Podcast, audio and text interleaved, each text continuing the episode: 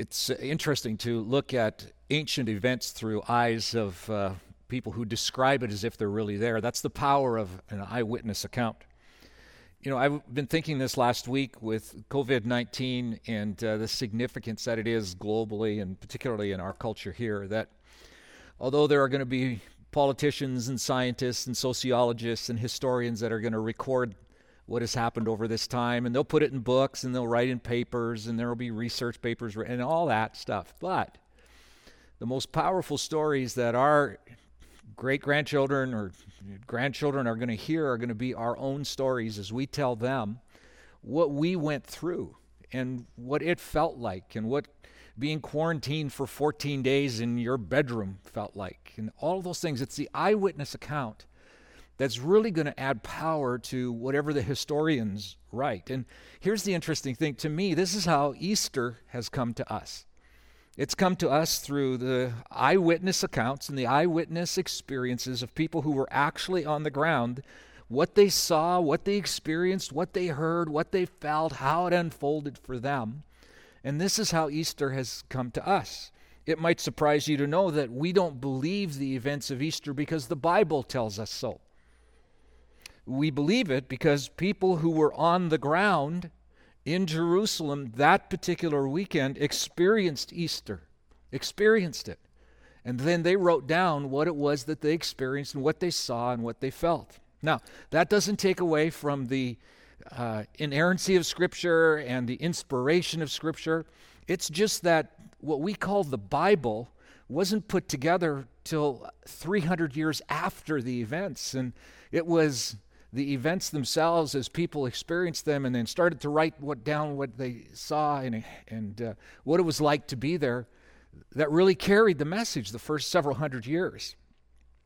We believe it because of a Jewish tax collector named Matthew who didn't go along with the Jewish system, but somehow Jesus encountered him and he encountered Jesus and had a transformational effect in his world and his life and he became a follower of Jesus and and he writes about what that was like and what Easter was like for him. There's a young man named Mark who very likely recorded what Peter experienced and writes it down in the Greek language so that Greek citizens can hear what it was that Peter actually experienced and how Mark records it. There's a research scientist, a doctor by the name of Luke, who carefully researches all the events and the anecdotal evidence and the eyewitness accounts, and he writes them down. And he writes to his friend Theophilus and said, I took painstaking care to make sure that all the details that I'm writing down about what happened through the lives of these eyewitnesses is accurate and true, and you can trust it.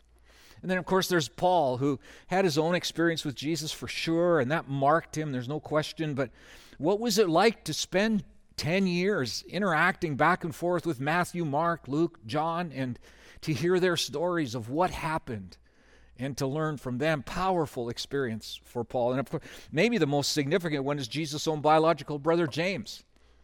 James was among the family members who came to visit Jesus one day and say, like, what you're doing, Jesus, like what you're saying, we think you might need some like mental health resources to help you with that. They actually wanted to go lock him up and but it would be James who would write about how he discovered that Jesus was the Messiah and he was the king. He was God in a body. And I don't know about you, but what would it take for your sibling to change their mind so profoundly about you that you uh, become their Lord and you consider yourself a servant of them? So, this is how these stories came to us. But there's one central piece that they all answer, and it's a question they were asking it's a question that we all need to ask. Maybe it's one of the most important questions we could ask.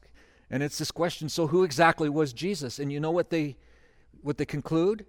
They conclude based on the circumstances and situations around the resurrection that Jesus is the long awaited Messiah. He's the Savior of the world. He's God incarnate here on earth. It's, it's interesting to me that when they, when they come to their conclusion, that isn't because of the things that Jesus taught, though he taught amazing things. It wasn't his knowledge and his wisdom and his insight into matters. It wasn't even his like, miraculous things that he did that were convincing to them. It was one thing that they all encountered and experienced that they would say that defines who Jesus is, and it's his resurrection. it's his resurrection. The story of Jesus, if you think about it, without the resurrection, isn't really all that remarkable. If Jesus doesn't come back to life again, he's just one more nationalistic political leader who trumpets the cause of Israel and turns out to be nothing. He's a wannabe Messiah who can't deliver. He's uh, a snake oil salesman in the end, and without the resurrection, he, he's nothing. He's, we're not even talking about him. But it is this resurrection that is so profound and so important, and we hear about it not because the Bible says it so, though it does, we hear about it because of the eyewitness accounts of people who were actually there telling us what they experienced. One of the key people that tells the story in his own unique way is a guy by the name of John. Matthew, Mark, Luke, and John. John was one of the close group of 12 that were part of Jesus' discipleship group. And he gives his own account of what happened in Jerusalem that weekend and the events leading up to it. And he too will point to his encounter in and around the resurrection, the crucifixion and resurrection were the defining moment for him, for him in his approach to it, for sure. You see, what's interesting for, for John is that, like the others, resurrection wasn't even a plausible idea of how it would end. You can't, like the Messiah can't die, the Son of God can't die, God in a body can't die. So the notion and the idea of a resurrection was impossible to even consider as an option. And as the events of that weekend unfold, it becomes clear that it was not an option that they were considering. And yet, surprisingly, it's a resurrection and the reality of a resurrection that gets the whole march and to Jerusalem and what happens on that fateful weekend gets it gets it going, adds traction to it. What resurrection is that? Well, it's the resurrection of Jesus' close friend Lazarus that happens a few weeks before. Lazarus gets sick and he's a close companion of Jesus, but Jesus is delayed. He can't get there. He's healed other people, but he arrives too late. In fact, he arrives on funeral day where they're mourning and weeping over the loss of Lazarus. And Jesus does this amazing thing. He brings Lazarus from death to life. It's an amazing experience. And word gets out that this is what Jesus has done and this is what he's capable of. Like a resurrection will get your attention. It will. And it did for Jesus' close friends, but very quickly the ripple effect of that was beyond their close friends, and others began to hear about it, and that really developed interest in what Jesus, what, who he was, and what he could do. And there's a whole movement that happens in the city of Jerusalem, and the religious leaders of the day, who are a little insecure in their own um, who they are as people and leaders, they realize, in fact, we read this in the scripture, that they're concerned that Jesus is going to take over what they think is theirs, that the whole city is going to become followers of Jesus. And they can't have that because if they become followers of Jesus, they're not followers of theirs and they would lose their influence. And they decide they're going to step in. They try a variety of ways to try to stop Jesus, and ultimately they conclude the only thing left for us to do is to try to get him isolated and then have Rome, convince Rome to take his life. And this is the plan that they exercise. John tells us that Jesus and his friends um, are together uh, on the Mount of Olives, and uh, Jesus arranges for them to have one last Passover meal in Jerusalem together. And it's really a profound evening because it's going to be this evening where Jesus tells them about something he calls a new covenant. Well, they knew about the old covenant. The old covenant was the law of Moses. And uh, it was complicated and it was for a set group of people that were meant to take it and bless the whole world, but that hadn't turned out that way. And now Jesus was talking about a new covenant. And the covenant he talked about is I want you to love the world like I love you. That's what I want you to do. And it didn't make sense to them, but he was about to show them the next day what the kind of love that he was talking about, which they couldn't grasp, even in that evening where he explains it to them, that it's going to be the loss of his own life that is going to be this new covenant. He's going to love them to death and then he says, but he's going to come back to life again. And it's all just confusing to them, and they're not sure how this all works out and what this new covenant actually plays out to be in their lives. But there's one around the group, either because of impatience or he sees an opportunity to make some money.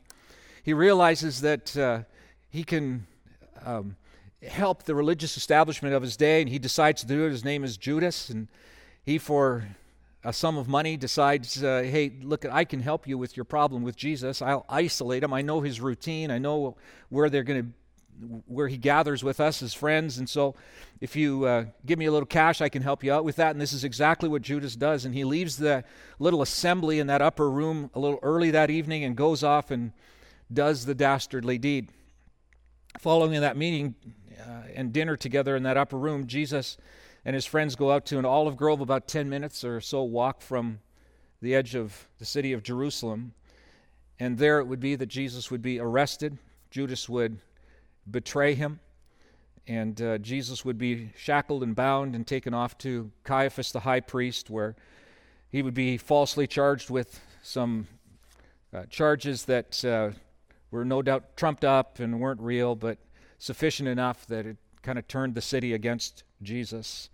They know that they can't execute Jesus without Rome's consent, and so they, after abusing Jesus physically and in, in so many ways, they send him off to Pilate, where Pilate sees what he has on his hands and realizes that Jesus is innocent, wants to set him free, but the crowd, he needs to appeal to them as well. And there's a give and take back and forth. And finally, uh, Pilate decides, well, I'll just I'll beat him to within an inch of his life, and I'm sure that'll convince them that uh, he's innocent and they'll let him go. But that isn't even enough. The crowd declares, We have no king but Caesar. And uh, so Pilate relents and uh, allows them to take Jesus just outside the city to uh, the hill of Golgotha, and there Jesus is crucified. John records it for us because he was there, and it's a profound, profound thing for him. As he's no doubt at the foot of the cross looking at what is happening, he records for us that uh, Jesus gets to the final moments of his life, asks for a drink, and after taking a sip of that, Jesus declares that it's finished, and we're told that then John saw Jesus bow his head and give up his spirit. And Jesus is dead. He's gone. And this was never to happen. And now the story and the hope and the dream that John and the others had would be gone as well. what do you do in that moment? Well, maybe they all just stayed around the foot of the cross for a while and uh, tried to comfort each other, and maybe in silence just can't believe what has just happened. Maybe at some point they decide to spend the evening together at one of their homes in Jerusalem, and in silence, arm in arm, they walk down the streets of Jerusalem two one of their homes. We don't know exactly what happens. But we do know this John records that at some point Jesus' body is taken down from the cross. Uh, it's to people who were sympathetic to the cause of Jesus come along and take his body, and they're prepared to bury his body appropriately. They have a certain time frame they have to work in because it's close to sunset on Passover, and they need to have that done by sunset. So they get 75 pounds of myrrh and incense, the typical embalming products that were used in that time. And uh, they ask Pilate for Jesus' body. They take him and they embalm Jesus. They put him in a new tomb and that's where he is. That's where he's going to stay. Now, why would they do that? Because they weren't anticipating a resurrection. If they had anticipated a resurrection, why bring the embalming uh, products that they bring? No, there was nobody expecting a resurrection. John recalls that they take the body and they embalm it and place it in the tomb. And then we don't know what happens from there. Like I said, maybe they go together as a group. What we do know is that Sunday morning, John and Peter are together someplace on that Sunday morning, and it's, it's still dark. It's early Sunday morning. Suddenly, there's a panicked knock on the front door, and they get up, they go to the door, and there's Mary Magdalene, a friend of Jesus, who he had miraculously freed and rescued and given her a new shot at life and cared so much for her, and she cared for him. And there she is, panicked, and she cries out to them, They've taken the body out of the tomb, and we don't know where they have placed him. Maybe she was thinking this, you know, I was I couldn't sleep last night, and I, I, I was so concerned that Jesus had been Jesus' body had been treated with dignity and respect, and he'd been properly buried, and so I couldn't wait for the for the new day to come and I rushed over to the tomb and I looked in. I was a little dazed. I didn't know exactly what was happening at that point. I looked in and Jesus' body is gone. Gone. Gone. It was empty. And she concludes which is the only reasonable thing to assume, was that not that he was alive, but that someone had stolen the body. She doesn't assume a miraculous resurrection. Nobody was. Her faith isn't that strong. Besides, it wasn't even an option to consider. She isn't expecting a miracle, just like nobody else is. And this is what captures John's attention that the tomb is empty and he doesn't have an explanation. So we're told that Peter and John run to the tomb. For some reason, John feels it's important to record for us that he got there first, like he's faster than Peter. I'm not sure why he tells us that, but evidently it was maybe important for his ego or whatever it was. And uh, he gets there, but John is also honest about enough. He says, I didn't go into the tomb. Why wouldn't he go in? Well, maybe he's afraid says that he stooped in and he looked, he saw the linen wrappings, but he wrappings, but he didn't go there, go in. Well, why not? I mean, it's dark, it's a graveyard, this is a tomb. Why would he go in? But he's honest about his confusion and uncertainty about a resurrection. That's not even in his mind. And then we're told that Peter arrives. And Peter, being Peter, he just rushes right into the, this open tomb. And then he sees something that's out of the ordinary. Maybe he calls John in to come look at it. He's noticed that the linen wrappings that had been wrapped around Jesus' body were now removed from Jesus' body and they've been neatly folded and they were lying separate from one another. And just this odd kind of thing. That's not how this should have happened. If, in fact, the body had been stolen, who would take the time to fold the linen wrappings? Wouldn't you just grab and go? Or maybe you would say, well, I'm going to offload the 75 pounds of embalming uh, material and just grab and run. But no, this is not a rush job. It's not a mess. It's, somebody's thought this through, or something other than a stolen body has happened here. We're told that John musters enough strength to go finally into the tomb.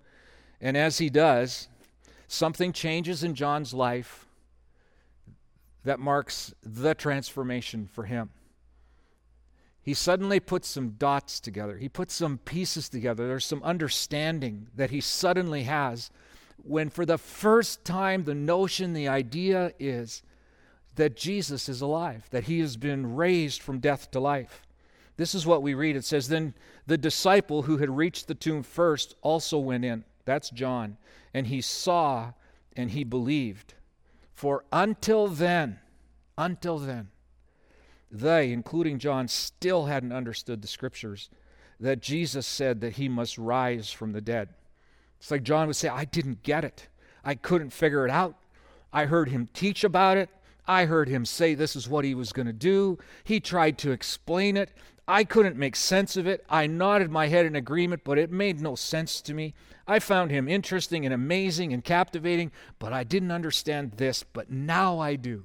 Suddenly, there's an understanding from John. And interestingly enough, what John experiences is what every single person who's ever put their faith and trust in Jesus Christ has come to.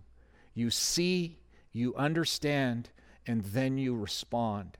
If you don't see and you don't understand, you don't respond like John responds. But if pieces come together, the understanding, the enlightenment is there, and then there's a response. And John's response is to accept that a resurrection happened and Jesus is who he said he was, and everything that he taught was true and right and real. I wonder in that moment if John didn't think himself of the things that Jesus had promised or said about himself that he kind of varnished over because he didn't understand. And suddenly, those things that Jesus said about himself were suddenly all true. Not just that he was alive, but because he was alive, everything that he had said was now true as well. John records in his whole eyewitness account very early on. He, dis, he says that in the beginning was the Word, that's Jesus, and the Word was with God, and the Word became uh, God on earth. And he speaks about uh, who Jesus is, that he is in fact the incarnate God on earth. And maybe it's in this moment that John realizes that as being true. Maybe John thinks back to Jesus' baptism, where he's described when he's first seen as Behold, the Lamb of God who takes away the sins of the world. And in that moment, John realizes that this is what Jesus has done because he's alive. The sins of the world have been taken care of because he's alive. That crucifixion on Friday night now makes sense where it didn't before. Possibly John recalled because he writes it himself, famous verse. He says, God so loved the world I realize it now. I didn't till this resurrection, but I realize now that God so loved the world that everybody, every single person who believes and leans on Jesus Christ can have life and life forever. Maybe again he remembers I uh, Jesus saying, "I am the way, I'm the truth, and I'm the life, and no one gets to the Father except through him." And maybe that has a whole new understanding, and all the other things that Jesus taught suddenly come into clarity for John. And it suddenly makes sense to him that the tomb is empty and the promises are true. And he would say, with, I saw it with my own eyes, I know it was true. I saw what happened. As John gets partway through his eyewitness account, and then again he does it. He writes something again as if to repeat himself at the end. It's so easy to pass over and not even see the significance of it, but it really is significant because in these two places in John's narrative, he's describing why he writes this down. He isn't just writing a historical record for people to look back on and see what happened. He isn't just telling people what he experienced so they can empathize with him. No, he has a specific reason why he's recording his eyewitness account the way that he does. It isn't just to describe what happened, but there's something else in his heart. In John 19, it says, This report is from an eyewitness giving an accurate account. He's talking about himself. He speaks the truth so that you will also, you may also continue to believe. He wants people to believe. Not just that this happened, there's something else. And then he wraps up his story, and this is how he finishes in verse 30 and 31 of John 20. It says, The disciples, and John is one of those, says he, they saw Jesus do many other miracles, miraculous signs, in addition to the ones recorded in this book. And then get this. But these were written so that you may continue to believe, not just that Jesus came back to life, but Jesus is the Messiah, the Son of God and that by believing in him, you will have life by the power of his name.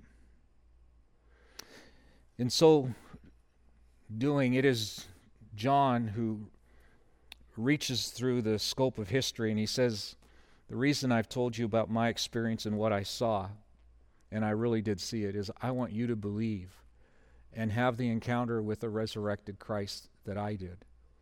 I want you to be able to put the dots together. Maybe you come to Easter every Easter and it's the same story because it's the same story. And you don't think much about the implications of the resurrection and you don't uh, you you maybe believe that it happened. But that's not why John tells the story. John doesn't just tell us the story so that we'll believe that it happened. He tells us a story that we'll believe because it happened. That because Jesus is alive all the other things that Jesus taught about, everything else that Jesus did are validated. So when Jesus says that He's the one that purchases our forgiveness because we haven't walked with God or we have walked away, that if He doesn't come back to life, that doesn't carry any weight. But because He's back, comes back to life, it carries all the weight.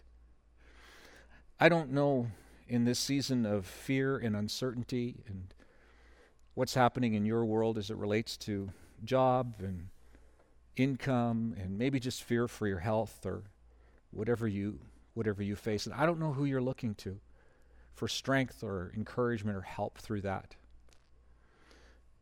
But if John was here, I think he would turn to each one of us and go, I'm going to tell you my story of what I saw.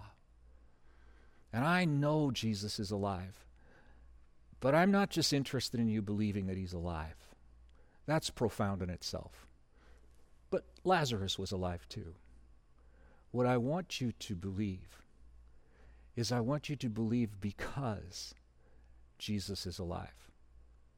And I want to invite you to put your trust in him because he's alive. I want you to cast your fear and your concern on him because he's alive. I want so much for you to respond to Jesus the way I did, John might say. I put my full trust in him. I rely on him. I rest in him. He's my king. He's my Messiah. He's my, my forgiver. He's my redeemer. He's the leader of my life.